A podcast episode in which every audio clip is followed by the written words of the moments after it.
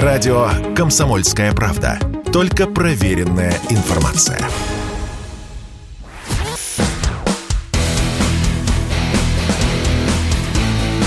Программа с непримиримой позицией. Утренний Мордан. И снова здравствуйте, и снова в эфире Сергей Мордан, радио «Комсомольская правда». Теперь давайте поговорим про другую войну, про основную войну. А, я об этом а, заявляю, собственно, каждый день. Возможно, кого-то это даже оскорбляет и обижает. А, это неправильно.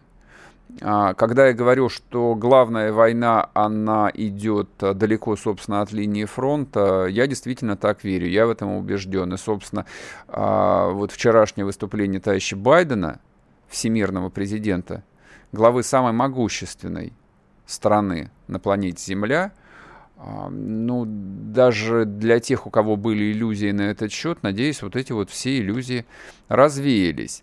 Итак, а, я напомню, а что предшествовало вчерашнему скандальному выступлению американского президента. Во-первых, а, это была встреча стран НАТО, которая не закончилась по большому счету ничем. В очередной раз они выразили озабоченность, в очередной раз они заклеймили Россию агрессором и так далее, и так далее. В очередной раз, собственно, сказали, что нет никакое небо закрывать они не будут, а никакие а, сложные системы вооружений на Украину поставлять они не будут, и, естественно, никаких миротворческих сил, так называемых миротворческих сил на территорию Украины они вводить не будут, потому что последствия всех этих шагов, они абсолютно ясны. Это, в общем, начало очень быстрое, причем начало Третьей мировой войны с применением а, вот всех ракетно-ядерных систем никому не, не хотелось бы доводить до этого. Ну, собственно, на том разошлись. А дальше началась политическая часть часть а, вот этого роуд-шоу, которое организовала американская администрация. А, Байден полетел в Варшаву. Нет, точнее, не, Вар... не Варшаву. Он полетел а, в такой город на границе Польши и Украины. Во-первых, где находится там довольно крупная американская военная база. Первым делом, как вы знаете, он съел кусок пиццы вместе с американскими солдатами, сказал набор дежурных фраз, которые все американские президенты американским солдатам а, всегда говорят. Кстати, это хорошая тема. Вот то, что они первым делом приезжают на свои военные базы и, в общем, демонстрируют как бы близость единения именно с солдатом, это, кстати, истории, которой было бы неплохо и нам поучиться. Я понимаю, что у нас немножечко другая политическая культура. У нас э, то, что называется президент, он всегда царь-жрец, вот, власть сакральная, и, в общем, всегда остается дистанция, но тем не менее. И тем не менее, мне кажется, что ну, вот эта вот модель, она так или иначе должна видоизменяться и принимать более современные формы. Ну да бог с ним. А после этого Байден выступал перед э, польской и украинской общественностью. На самом деле он выступал не, не перед польской и украинской общественностью. Всякое публичное выступление американского президента — это выступление перед всем миром, по крайней мере, перед всем западным миром. А это было выступление Джозефа Байдена, президента Запада, если вы хотите, а не президента Соединенных Штатов. И тем не менее. А комментарии, которые а, были сделаны ну, практически всеми политическими обозревателями, журналистами, ну, мне показались э, такими довольно нелогичными и довольно инфантильными. То есть все попытались э, пошутить, все попытались сказать, что дедушка старый, что это не имеет никакого значения, что, в общем, все, что он говорит, э, там, это бессмысленно, что им управляет какое-то его окружение, не знаю, некий коллективный Блинкен, и все. Я так не думаю. А мне кажется, здесь нужно опираться прежде всего на некие объективные факты. А есть только один объективный факт. Эту речь произносил руководитель самого могущественного государства планеты. Фактически глава гигантской экономической и военной империи. Под протекторатом, ну, или скажем так, внутри этой империи – или под ее протекторатом находятся фактически две трети мировой экономики и несколько миллионов солдат. Я имею в виду сейчас не только американскую армию, но и армии стран НАТО. Вот всех их в случае ну, некоего стечения обстоятельств можно поставить э, под ружье. И, собственно, в этой своей речи Байден официально абсолютно официально объявил России войну на уничтожение. Ну, что я буду пересказывать? Послушайте, оно стоит того.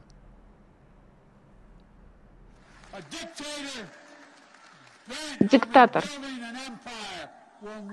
который стремится восстановить давно ушедшую в историю империю, не добьется своей цели. Он не сможет одержать победу над нашей твердостью духа, потому что свободные люди отказываются жить в мире, где царит темнота. Мы стремимся к свету, демократии, свободе возможностей. Этот человек не может оставаться у власти. Самое главное. А, самое главное то, что не звучало не то, что за последние месяцы это вообще не звучало в истории американо-российских отношений никогда. Причем, когда я говорю о американо-российской истории, я сюда включаю историю отношений Соединенных Штатов и СССР. Никогда это не произносилось вслух. Не только потому, что Советский Союз был силен. Советский Союз был э, всякий. А в конце 20-х годов э, Советский Союз был очень слабой страной. Очень слабой страной. Собственно, поэтому Сталин начал э, форсированную индустриализацию для того, чтобы стран... сделать сильную страну. Этого не было, подобные вещи не говорились даже в самый острый момент холодной войны. Ни в 50-е, ни в 60-е, ни при Хрущеве, ни при Брежневе, а, ни тем более в, в постсоветское 30-летие. Никогда. Это было сказано именно вчера. А здесь дело не в Путине. Путин а, а, фигура символическая на самом деле. Это понимают почти все и внутри России. То есть, когда люди выражают поддержку политику, политики Путина, они имеют в виду не физически Владимира Владимировича Путина, они имеют в виду именно собирательный образ, свое представление вот о том, что происходит с Россией и о том, что происходит вокруг России. Я говорю там, ну, очевидные банальности, но мне кажется, их очень важно проговорить в этом контексте. А когда Байден говорит о том, что этот человек не должен оставаться у власти, мы должны просто еще раз вспомнить биографию самого Байдена – он очень старый человек, он очень давно находится в политике. Он лично встречался еще с э, Брежневым, и с Брежневым, и с Громыко, и с другими членами Политбюро. Он прекрасно знает, что в России при всей сакральности власти она находится не в руках одного человека, то есть называешь ты его авторитарным лидером или диктатором, да как угодно. Здесь немножечко другая а, политическая культура. Это вам не Ирак. Он это хорошо знает, что Россия — это не Ирак.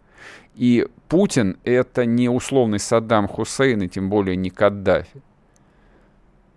Речь идет именно о политической системе, которая существует в России. Говоря о том, что этот человек э, не может оставаться у власти, они говорят о том, что эта политическая система не может э, более существовать, и Америка пойдет на все для того, чтобы эту политическую систему уничтожить.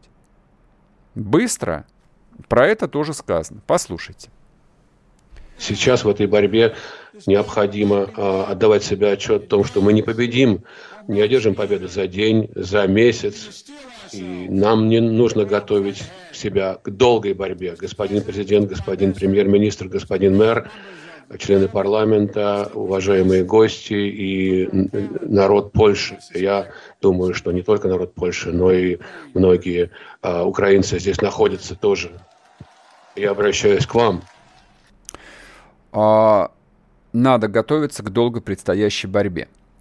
А, очень хорошо, что это сказано. Наконец-то. Очень хорошо, когда не остается никаких иллюзий когда не остается никаких развилок, никаких надежд. И ты, в общем, а, вынужден так или иначе принять свою судьбу. Ну и, в общем, как-то начинать э, внутри этой судьбы жить.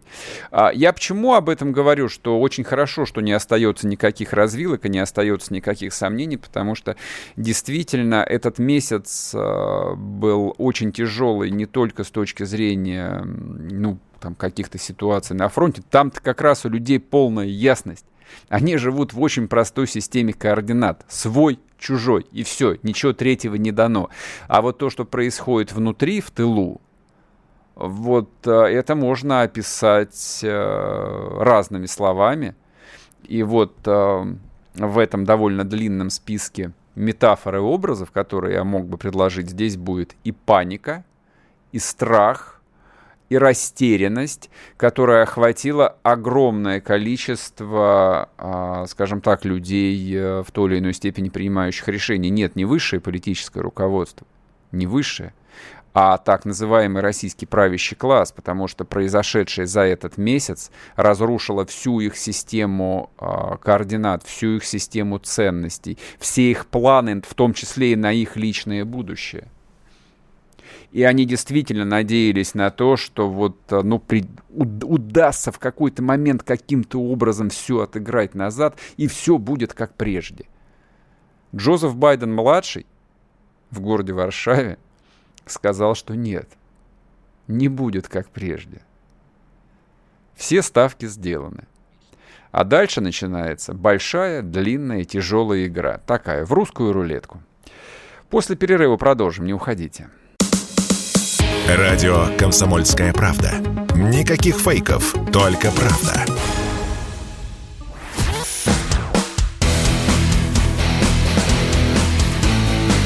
Программа с непримиримой позицией.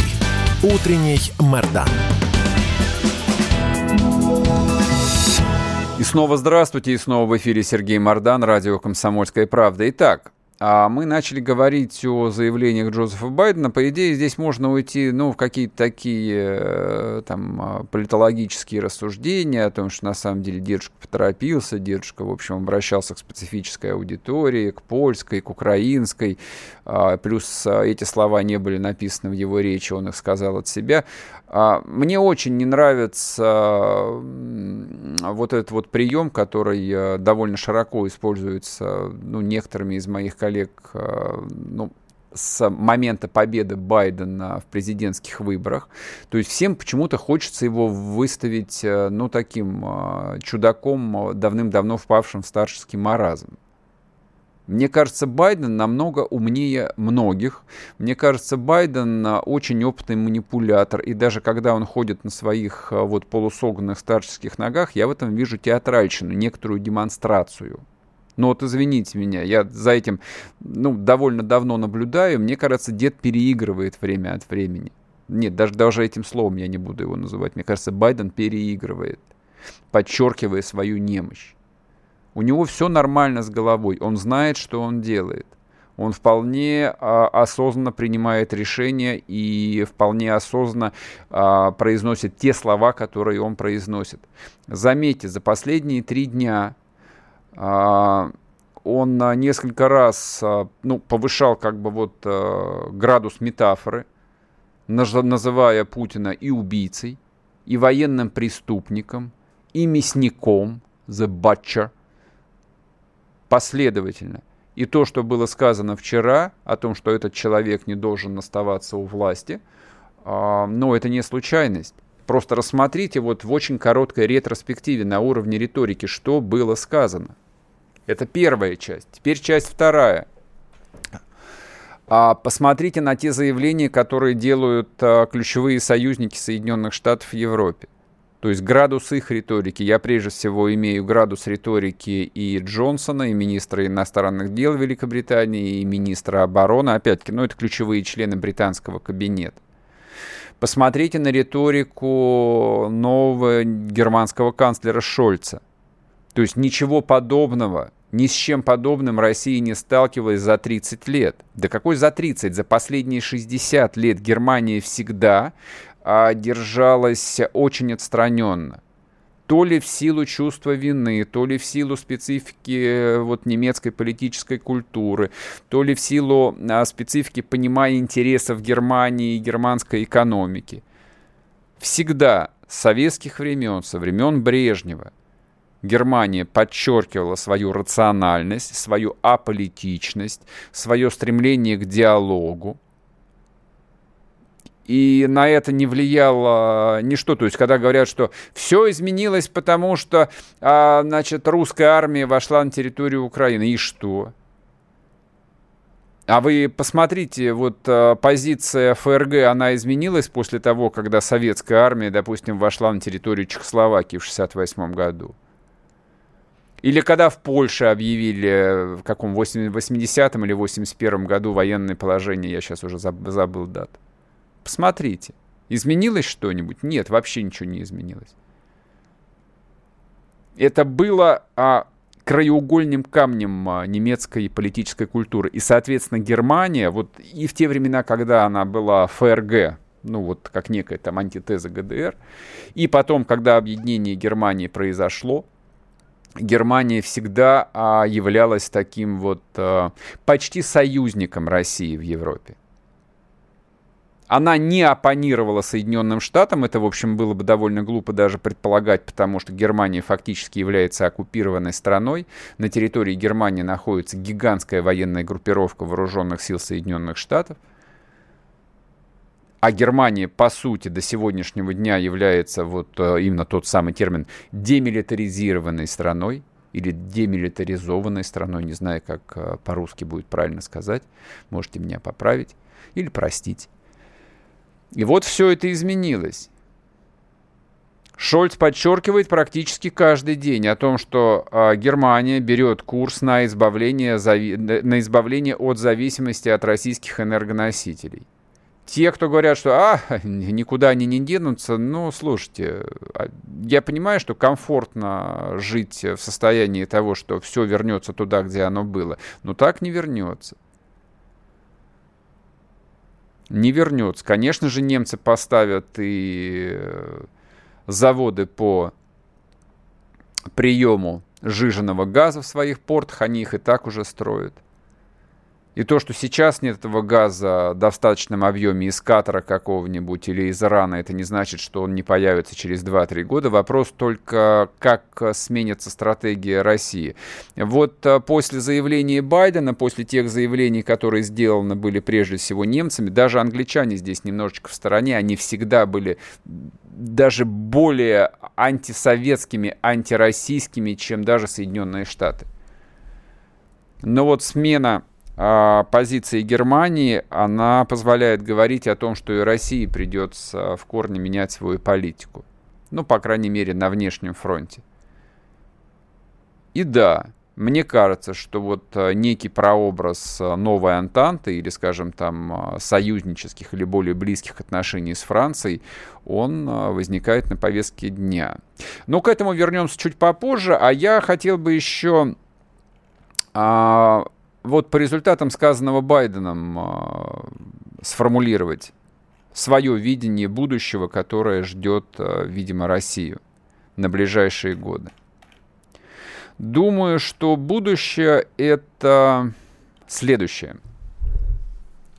Во-первых, как бы нам этого ни не хотелось, но российская экономика а, очевидным образом приобретет черты экономики мобилизационной.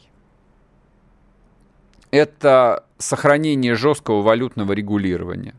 Я думаю, что государство введет монополию почти на все основные каналы экспорта.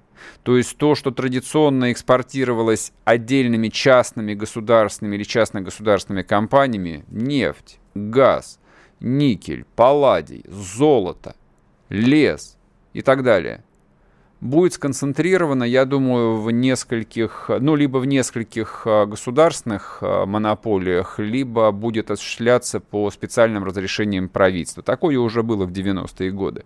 Был, была такая система спецэкспортеров.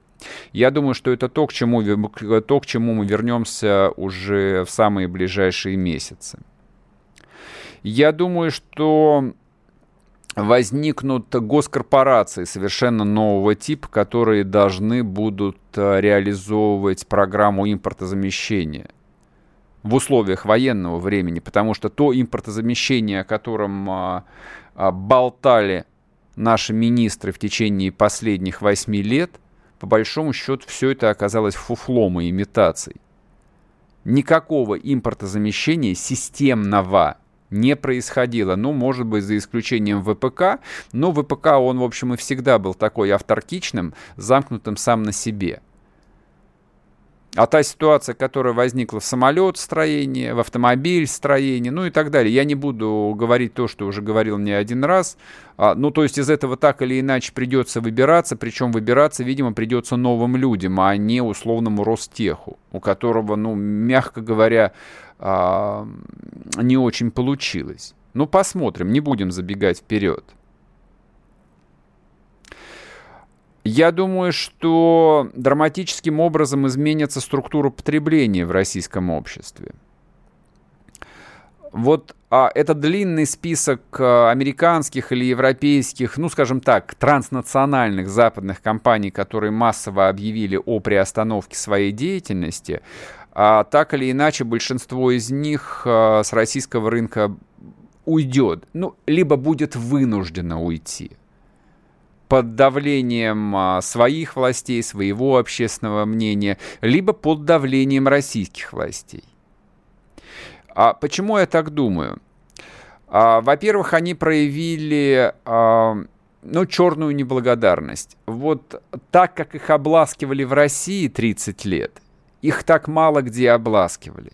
Транснациональные корпорации здесь пользовали, они всегда были на особых правах они всегда были такой, они всегда были на особом положении, к ним всегда было особое отношение, их всегда принимал и премьер-министр, неважно, была у него фамилия Медведев или была у него фамилия Мишустин, или даже, скажу страшная, была у него фамилия Путин. Был такой четырехлетие, когда премьер-министром у нас был Путин.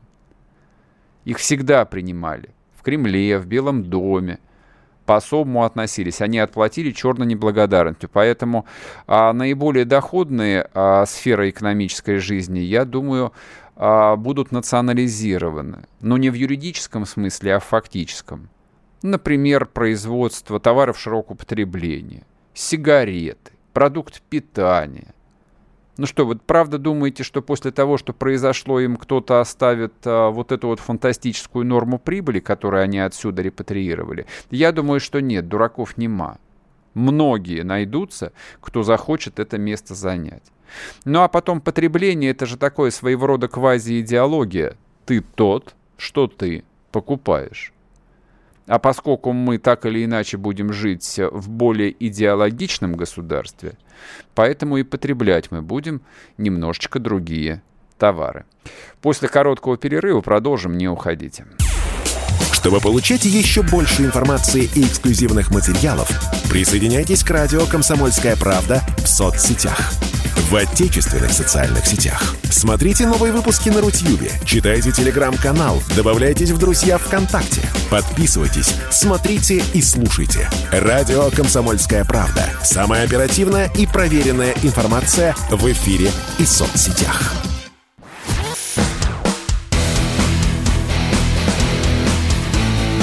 Программа с непримиримой позицией.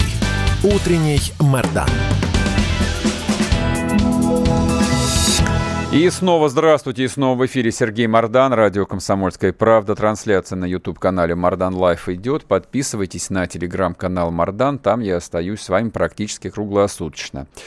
А комментарии. Гляжу столько комментариев по поводу товаров массового спроса. Без сникерса не могу, я его не ел уже лет 20, да, весь магнит забит Кока-Колой. А вы не переживайте. А, еще раз повторю, для тех, кто был не на Ютубе, для тех, кто был на радио, соответственно, не слушал а, моих разговоров во время перерыва. А в этот раз все произойдет очень быстро. Очень быстро. Ну, потому что э, гигантским количеством э, западных и транснациональных компаний России фактически объявлен бойкот. Многие из них не хотели его, естественно, объявлять, ну а куда им деваться, если принято политическое решение? А, собственно, политическое решение еще раз, ну для особо тупых, озвучил вчера Джозеф Байден-младший, президент Соединенных Штатов. Он объявил войну России этот человек, точнее, он имел в виду вроде бы как Путин, а этот человек не должен оставаться у власти, эта политическая система не должна оставаться у власти в России. Вот что сказал Байден. А мы, соответственно, с вами говорим о том, что из этого проистекает для всех нас. По поводу экономики разобрались. А про экономику мы будем говорить теперь каждый божий день э, в разных ракурсах, про разные индустрии, потому что это то, что беспокоит всех больше всего. И вот если уж говорить об импортозамещении, два слова еще буквально скажу. Вы не поверите, у нас нет импортозамещения в таких очевидных, простых э, историях, что вот думаешь об этом и не понимаешь, как же так. Но вот почему в России 2022 года, допустим, до сих пор не научились делать туалетную бумагу. Знаете об этом? Нет, не знаете? Ну, я вам сообщаю. У нас ее не умеют делать. Сложно, сложно. Ну ничего, научится, может быть. Что еще изменится после вот этой судьбоносной речи Джозефа Байдена? И тоже это будет меняться очень быстро. Я думаю, что безусловно, будет ужесточаться внутренняя политика.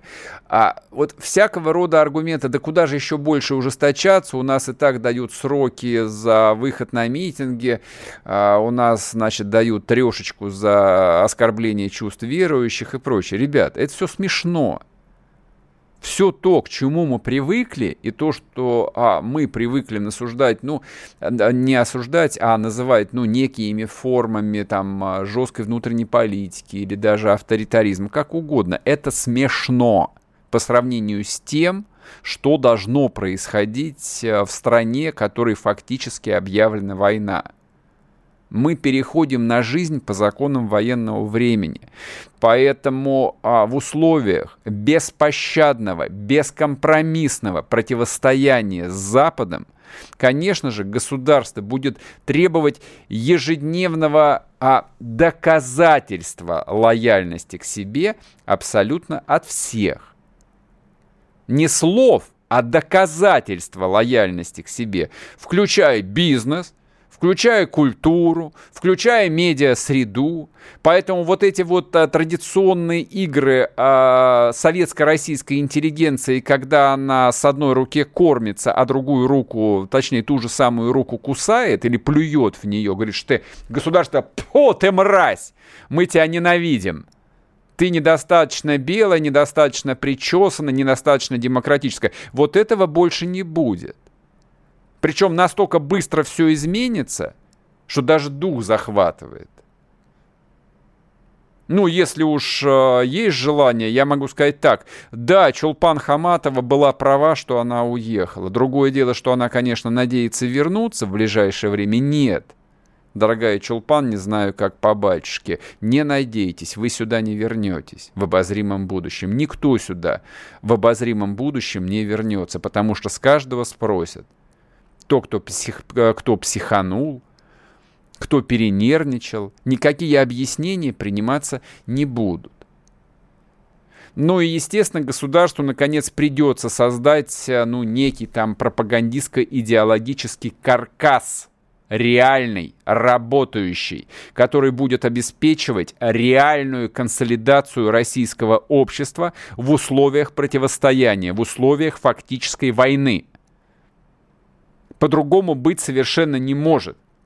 Потому что та имитация патриотизма, которой занимались в России бесчетное количество чиновников, осваивая тонны какие-то денег, вот это все в прошлом. То есть заменить консолидацию общества на ежегодное празднование 9 мая или на выделение денег э, на какое-нибудь очередное кинодерьмо про Великую Отечественную войну, вот это больше никому не получится, не удастся.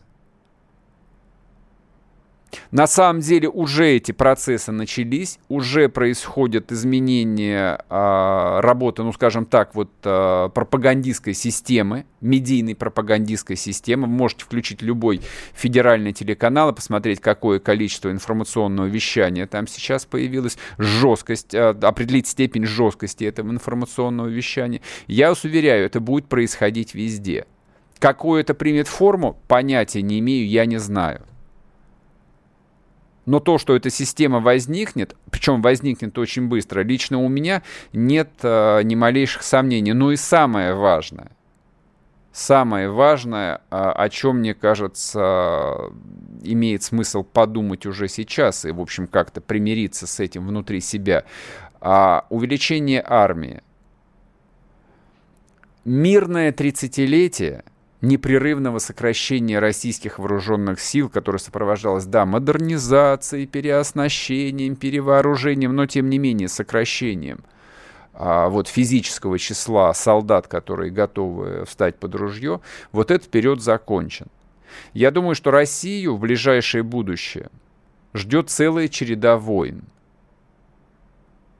малых, средних, как угодно. Я не пророк, чтобы там говорить об этом серьезным выражением лица. Но я просто смотрю на то, что происходит по периметру границ, то, что на самом деле начало происходить еще некоторое время назад, и то, что обостряется прямо сейчас на наших глазах, и я понимаю, что это неизбежно. Ну, посмотрите, пожалуйста, например, на военную активность э, Азербайджана в Нагорном Карабахе.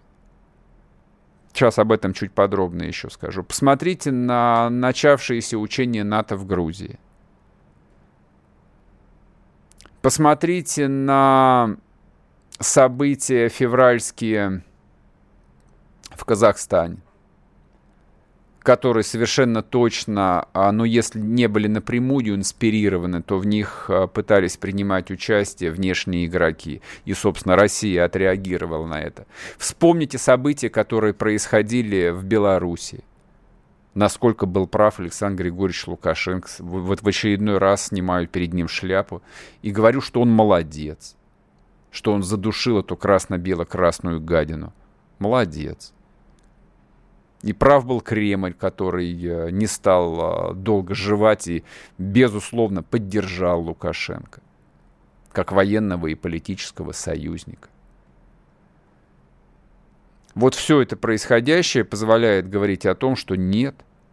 Ну, во-первых, конфликты будут возникать, а главное, с учетом вот этого современного опыта, который у России теперь есть, и это опыт не участия в малых там гибридных войнах, э, которые предъявляли Путину предыдущие годы. Там, а, Путин, Путин максимум там может отправить а, вагнеровцев в Сирию какой-нибудь и, и спецназ. И бомбить папуасов в пустыне. Да нет. Россия может начать и масштабную войну. Может себе позволить. Она имеет для этого ресурсы, она имеет для этого волю, она теперь имеет фантастический опыт. Ну, а, собственно, последствия, если говорить там о санкциях каких-то, да, они и так уже есть. Россию ничего теперь больше не сдерживает. Я думаю, что э, многие наши соседи, находящиеся в зоне жизненных интересов Российской Федерации, но кто-то уже осознал эту данность, вот эту новую реальность, кому-то еще предстоит. Вот финны, допустим, финны умные, Финны сразу сказали, причем не просто сказали, а устами своего премьер-министра, вот этой очаровательной молодой женщины, ее спрашивали, а как же вот НАТО? Она сказала, вы знаете, НАТО это, конечно, замечательно, только а, если мы начнем вот двигаться в сторону НАТО, боюсь, что мы получим какие-то гигантские проблемы со стороны России. Умные финны-то. Вот рациональные абсолютно люди делают рациональный, спокойный вывод о том, что позиция нейтральной страны она самая выгодная, она самая верная. Уважительные отношения с Россией несут только э, бесконечные плюсы и ни одного минуса. А, допустим, э, администрация президента Алиева продолжает такую достаточно опасную игру. То они заняли какое-то, значит, село в Карабахе, то они из него вышли. Они делают какие-то довольно скандальные заявления. Ну, играют на нервах, вот, а с какой целью? Мне, мне, мне правда просто интересно.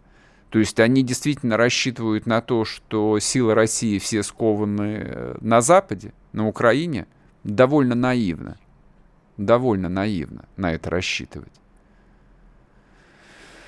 Много интересного происходит, много необычного происходит. Сейчас будет короткий перерыв на новости, вернемся и продолжим, не уходите. Радио «Комсомольская правда». Срочно о важном.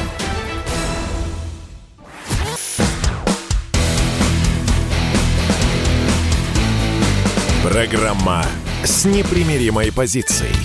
Утренний Мордан. И снова здравствуйте, и снова в эфире Сергей Мордан, радио «Комсомольская правда». Мы говорим о том, как изменится наша жизнь после, наконец, случившегося программного заявления Джозефа Байдена, который он сделал в Польше. Правильная очень страна для заявления. Как мы же никогда ни на секунду не забывали о том, что Польша это, наверное, главный враг России в Европе. Но это хорошо, с другой стороны, ничего не меняется. Когда что-то не меняется, это, в общем, дает какую-то уверенность в завтрашнем дне, какое-то ощущение стабильности. А по поводу увеличения армии, по поводу будущих конфликтов, которые так или иначе э, России придется вести, я закончу свою мысль, я не успел это сделать до перерыва. Я думаю, что, безусловно, а, Россия больше не будет стесняться в применении военной силы для решения всякого рода замороженных конфликтов. Кстати, вот совершенно необыкновенная дипломатичность и мягкость а, новой администрации Молдавии в этом смысле тоже является очень а, таким симптоматичным. Ну, вспомните, вот а, это ж тянется сколько лет, вот эта вот бесконечная жвачка, бесконечные переговоры, статус Приднестровья, там поддерживаем каких-то непонятных Э, людей, которые э, там нас кидают потом, которые там э, либо через одного, либо все сплошняком заняты исключительно тем, чтобы набивать собственные карманы. И вот на последних выборах победила мадам Санду, женщина абсолютно проевропейских взглядов, и, в общем, вроде бы как Россия потерпела очередное геополитическое поражение, но вот это, это же самое Санду, в первые же дни начала конфликта э, на Украине сказала, ой, нет, только нейтральный статус, только нейтральный, только переговоры, господи, как же хорошо, что мы нейтральная страна. Она это сказала раз 200, по-моему, за последний месяц.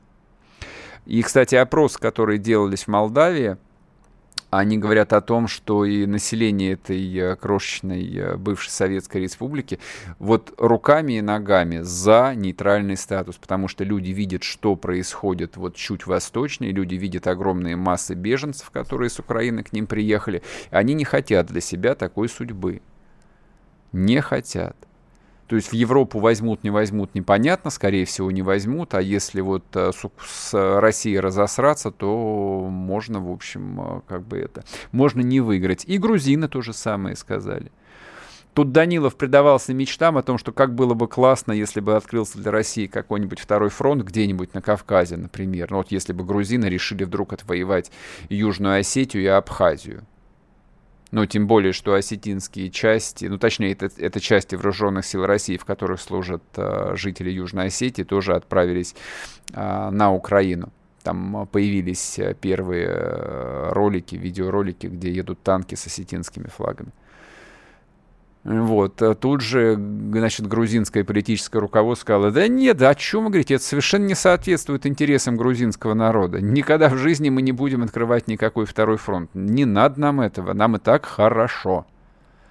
С одной стороны, люди хорошо помнят 2008 год, а с другой стороны, я думаю, сейчас многие поняли, как они в 2008 году легко отделались, что могло бы быть. С Грузией приключись это чуть позже. Все очень быстро учатся. Вообще вот эти вот так называемые независимые, ну, небольшие страны вообще учатся на глазах.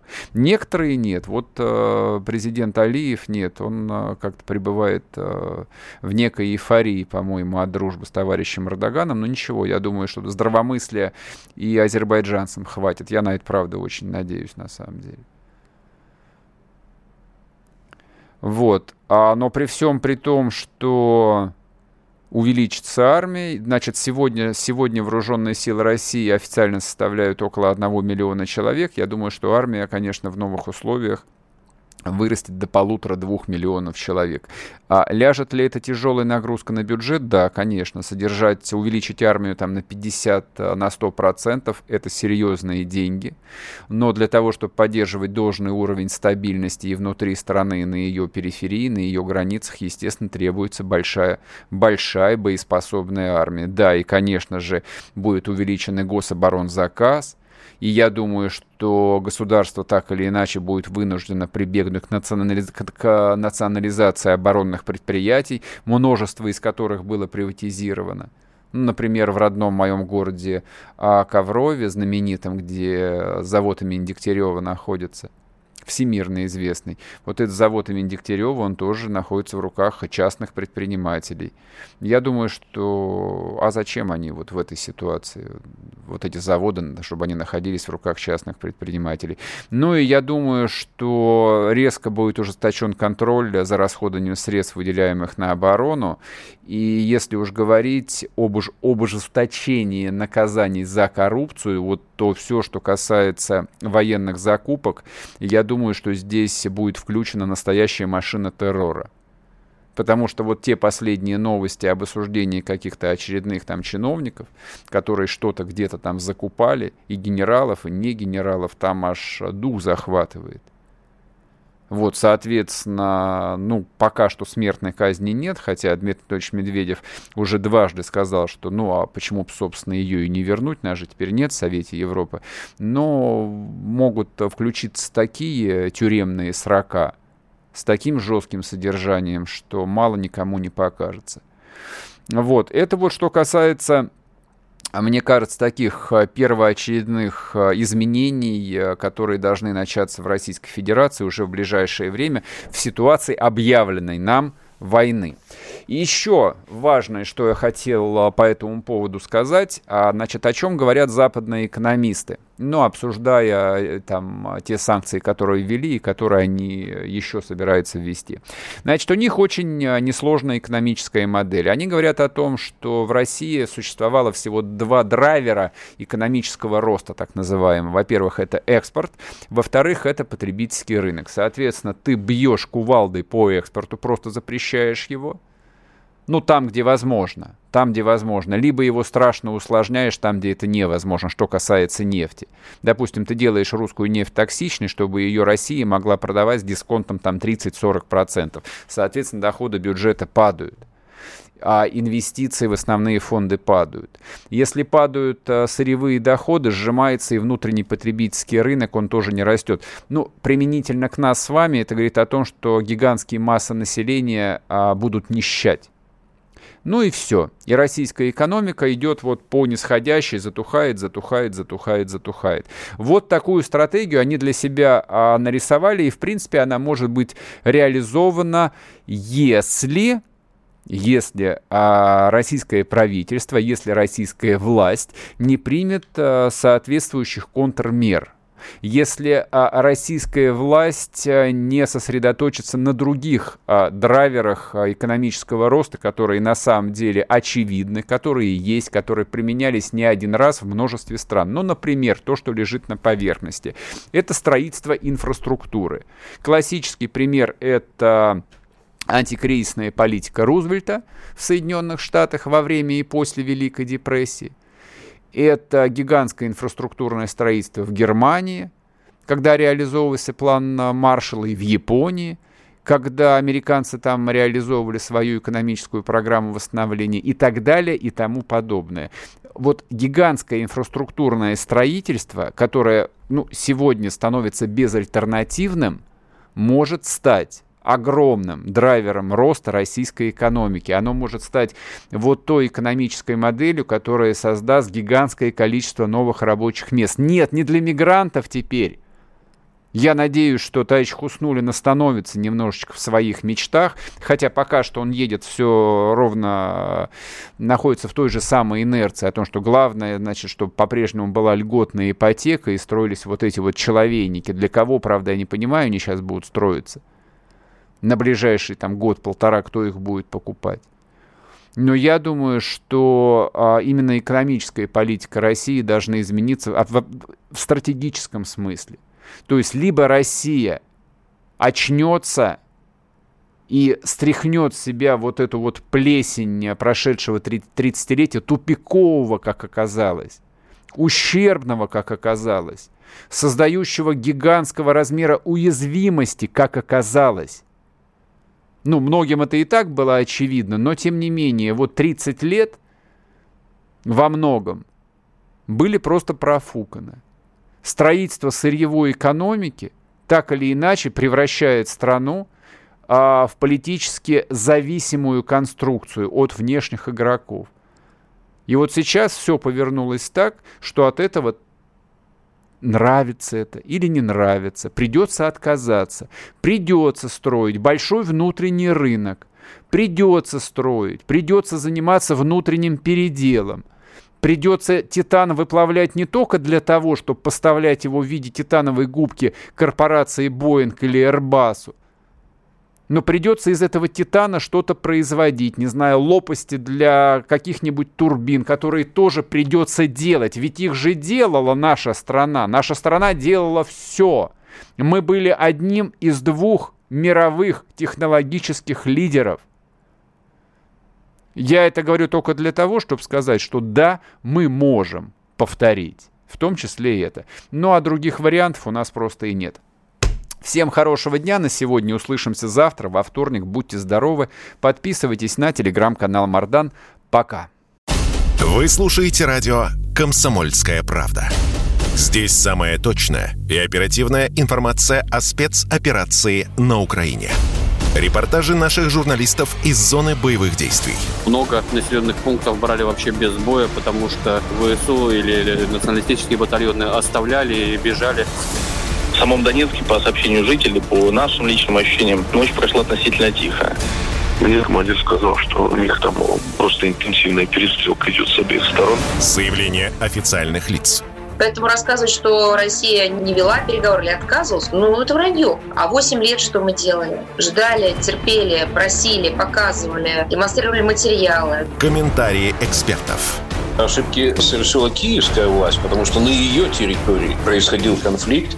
Срочные новости о ситуации вокруг Украины слушайте 24 часа в сутки на радио «Комсомольская правда». Никаких фейков, только проверенная информация.